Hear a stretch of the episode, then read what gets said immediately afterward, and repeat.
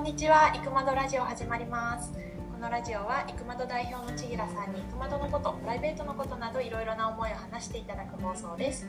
ナビゲーターは、いくまどメンバーの愛と香りでお届けします。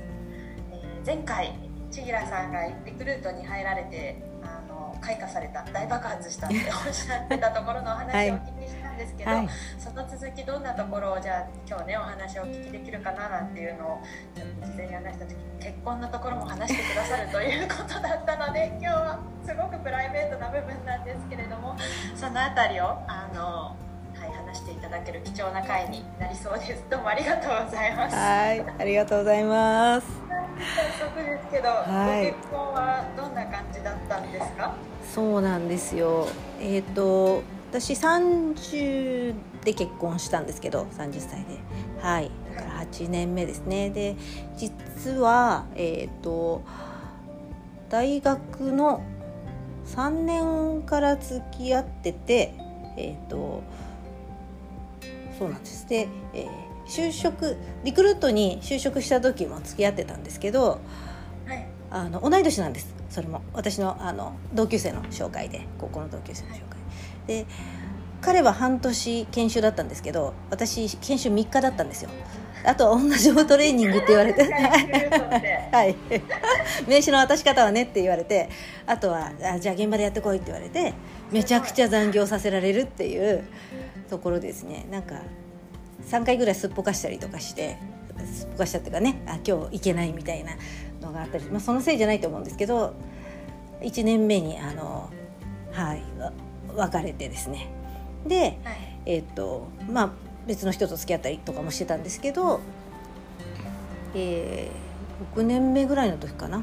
だからまあ間が5年ぐらい空いててまた付き合うことになってっていうはいあの共通の友達はいたのであのまあまあみんなで会ったりはしてたっていうところだったんですけどそうなんですそうなんです。で、えーそうなんです。だから私がもうめちゃくちゃ働いてることも知ってたしあのその頃にはあ彼もものすごく働いていたのでもうあの2人とも夜中まで働いてるっていう感じでふ普通に付き合ってましたなので金曜日の夜にあの待ち合わせてはい。まあ、彼の家に行ってとかそういうような、はい、はい。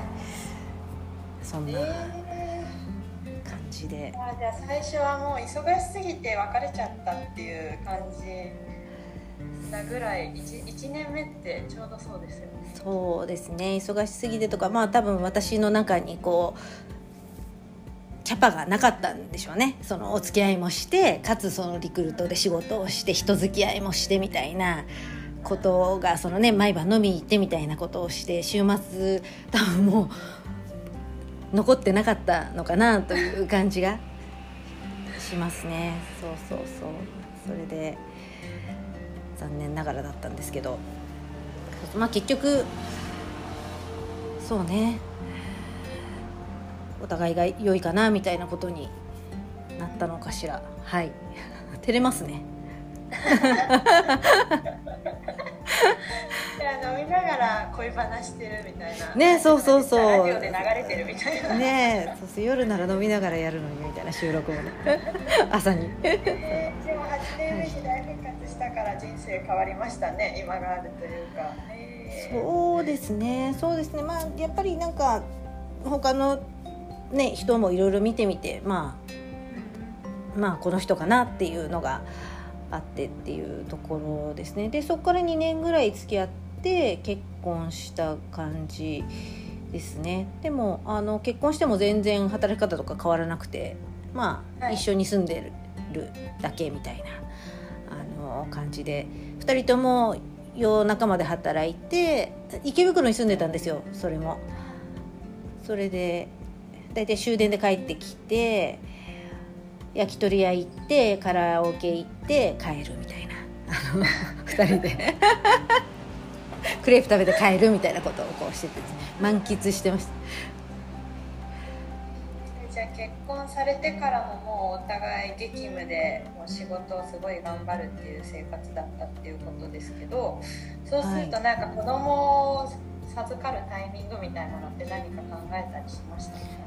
そうですね。まあ30で結婚したのでまあまあそんなに余裕はないなみたいのも思いつつ、まあ、すすぐできるのもちょっとあのと思ってたので12年はあの、まあ、2人で過ごそうなんて思っていてで私あのまあさすがにクラブに踊りには行かなかったんですけどスキーはお互いにやってたのであ私競技スキーをしてた話ってしてなかったですね。あのそうなんです。競技スキーをそうなんです。そのえっと何年目ぐらい始めたのかな？45年目ぐらいに始めたんですかね。でもものすごいハマってて冬は毎週末スキー行ってたんですよ。なので金曜日の夜スキー行って日曜日帰ってくる。で夏は毎週末あ金土ってそのクラブに行くみたいな感じでずっと週末こう遊んでたんですけど。でそうなんです競技スキーにだから私は週末競技スキーに行って彼は基礎スキー用の会社でしたので別々にスキーに行ったりしてみたいなこう生活をあの結婚してもしてまして。はい。でえっ、ー、とでもまあ 2, 2年ぐらい経った時にそろそろ子供欲しいねとかあと家を買おうかみたいな話になってそれまで、え社宅に住んでたんです。あの1ヶ月5,000円みたいな。池袋のすんごい狭いんですけどでもあの池袋の繁華街にあって。はい。子供はでもここで育てるのはなみたいな。ちょっとこう怪しげな裏通りをこうな感じだったんですよね。で近くの公園もあの昼間から日本酒を飲んでるおじいさんとかがいてちょっと怖い感じ 子供が遊ぶ感じではなくて。今今は多分違うと思うんですよ。すごく素敵ななんかね公園ができてるみたいなんですけど。昔はちょっとそのねあの あそこは行っちゃいけないよっていうような怖い雰囲気で。そうなんです。それでまあうちを買おうか子供も欲しいねなんて言ったのが312ぐらいですかね。まあで欲しいなと思って、えっと、家を買ったら引き渡しが8月15日ですって言われてその後に妊娠したのが分かったら予定日が8月11日ですって言われてええー、みたいな。そんな感じ。ダブルで天気。ダブルな感じで。そうなんですそうなんです。それで子供が生まれてもあできても私全然つわりとかなくてあの、はい、普通に働いてたんですよね。でリクルートの人結構そういう人多くてあの産休しか取らずに戻ってきて戻ってきたとタイミングでマネージャーになる人とかいてあのいけるのかなっていうあのあんまり私の前に産んだ人いなくてですね。あのみんな若かったのでそれであそそんななんだと思って働いてたらあの、まあ、その当時ちょっといろいろ分社かなんかもあって混乱してたのもあのあったんですけど、まあ、ちょっと無理に働いたのかあの夜にお腹痛くなってですねトイレかなと思ってあのトイレ行くんだけどお腹壊してなくておかしいなと思って一応産婦人科に電話したら「まあ来てください」っていうの夜の9時ぐらいにタクシーで病院に行ったら「陣痛が来てるから」って言われてその感覚で要するにもうお腹が痛くなってっていうのであの緊急入院になって、まあ、切迫早産ですよね。はい。何ヶ月目だったんですか？6ヶ月です。めちゃくちゃ早いですよね。安定期入ったぐらい入ってちょっとですね。はい。貼るなとは思ってたんですけどでも貼るっていうのもなんだかよく分からなくてあのちょっと突っ張るなぐらいなこれが貼るってことかしらみたいななんですけどそのうちを買ったのでいろいろ見に行くじゃないですか。その家具を見に行くライトを見に行く。でうちの夫がですね全然その配慮がない人なんですよ。あの全く。すっごく歩くのが早いし今でもそうなんです。子供連れてても先に行っちゃうんですよ。ひどくないですか？私もこれはずっと恨みなんですけどあのはい。ということで私がなんかまあ週末もちょっと出歩いてたりしていてで大丈夫だろうと思ってたら大丈夫じゃなくてですねそこからまああのそうですね緊急入院して点滴でこう抑えてみたいな感じで筋弛緩剤をこう点滴してはい。ゲーゲー吐きながらなんとかでも収まってでそこから1か月ぐらいですかねもう車椅子みたいなトイレも車椅子みたいな感じで点滴でずっとはい。していましたみたいな。なのであの会社もぐっちゃぐちゃなまんま 席もぐちゃぐちゃのまんま結局休みに入ってそれも引き継ぎもしてないので私が点滴してるところに入れ替わり立ち替わり人が来て私が喋り続けるみたいな引き継ぎをしてですね。はい。大変でした。社さんから怒られそうですね。その後やっぱり貼るんですよねそりゃそうだよねみたいな。そうそうそうそう。まあその時にはもうあのえっといいわゆる ICU からは出てあの ICU にいる時はもう面会謝絶なんで1週間ぐらいして一般の病室に戻ってからやっぱりこう人がいっぱい来たりしてはい。大変でした。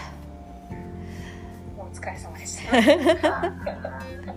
今ねご無事に生まれて育ってらっしゃるから、うん、いや本当よかったなっていう、ね、そうなんですよ。で結局1週間遅れで生まれたんですよ。